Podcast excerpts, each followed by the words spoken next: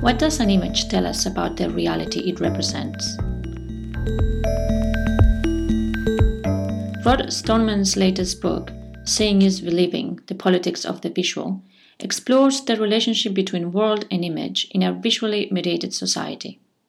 In this series, Rod Stoneman will talk about some of the images analyzed in his book. In this first installment of the series, Rod Stoneman examines the language of fashion.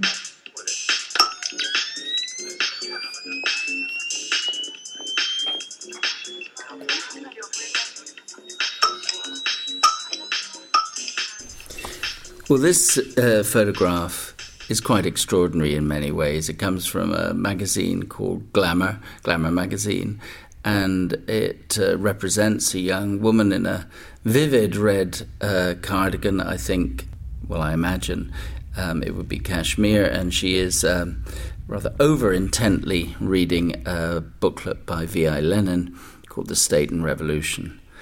It opens a whole series of questions about the relationship of fashion to the image system. And one can say that the world of art, what's included in the domain of art within the image system, has been widened and the boundaries are soft and inclusive.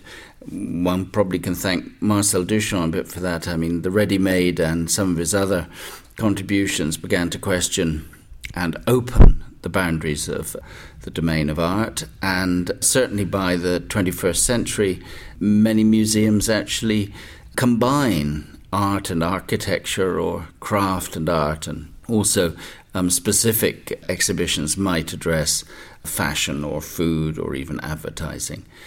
It somehow integrates the domain of the commodity economy in art. And to take fashion as an example of that, um, fashion obviously extends back historically to um, all known forms of human history and society and was analyzed in a more structural and rigorous way, I think, first by Roland Barthes, who in 1967 published a book in France called The Fashion System. He was just looking at verbal discourse and the way that it worked in the industry of fashion.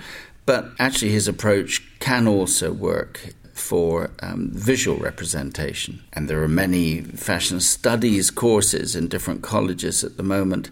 The question is how critical they are, to what extent they perpetuate the fashion industry without deeper analysis and thought, and to what extent they might um, begin to open up the uh, political economy of fashion, the basic economy of fashion, which for me, I remember a strange moment when quite a while ago I was walking near P- Postbridge in Dartmoor in Devon, southwest of England, and encountered a farmer who was shearing all his sheep on that um, summer afternoon. And he explained that each fleece um, would be paid one pound sterling for each fleece, and a sheep takes a year to grow that wool.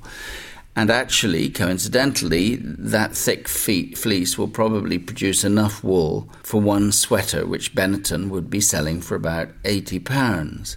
So there was a kind of epiphany with an extraordinary disparity, a relationship of 80 to 1 between the cost of the original raw material and the eventual consumer price, if you like, of the, the finished garment after manufacture and marketing and distribution.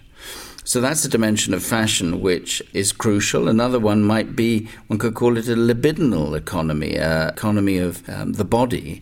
Uh, how fashion is part of a visual system which affects people and leads to eating disorders such as anorexia. You know, that's uh, been well debated recently, uh, and Kate Moss, uh, um, model, um, was famous for her uh, succinct phrase, nothing tastes as good as skinny feels.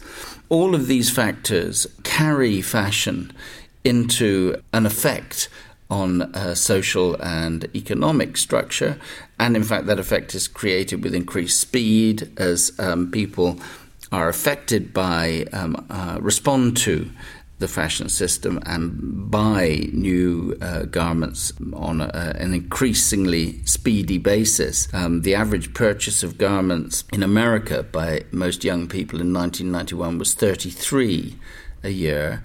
By 2006, that, that had risen to 69. Um, and actually, we don't have more living space to store or to keep. So I guess the immediate obsolescence leads to clothes being discarded more quickly. And I guess it's time to think about that kind of economy.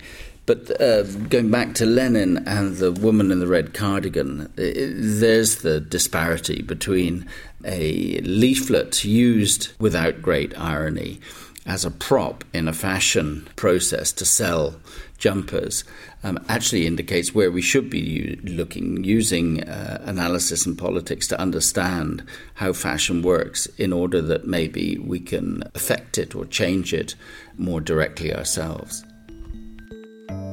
If you have enjoyed this podcast, remember you can listen or download the rest of the series from our website www.whatacademy.org.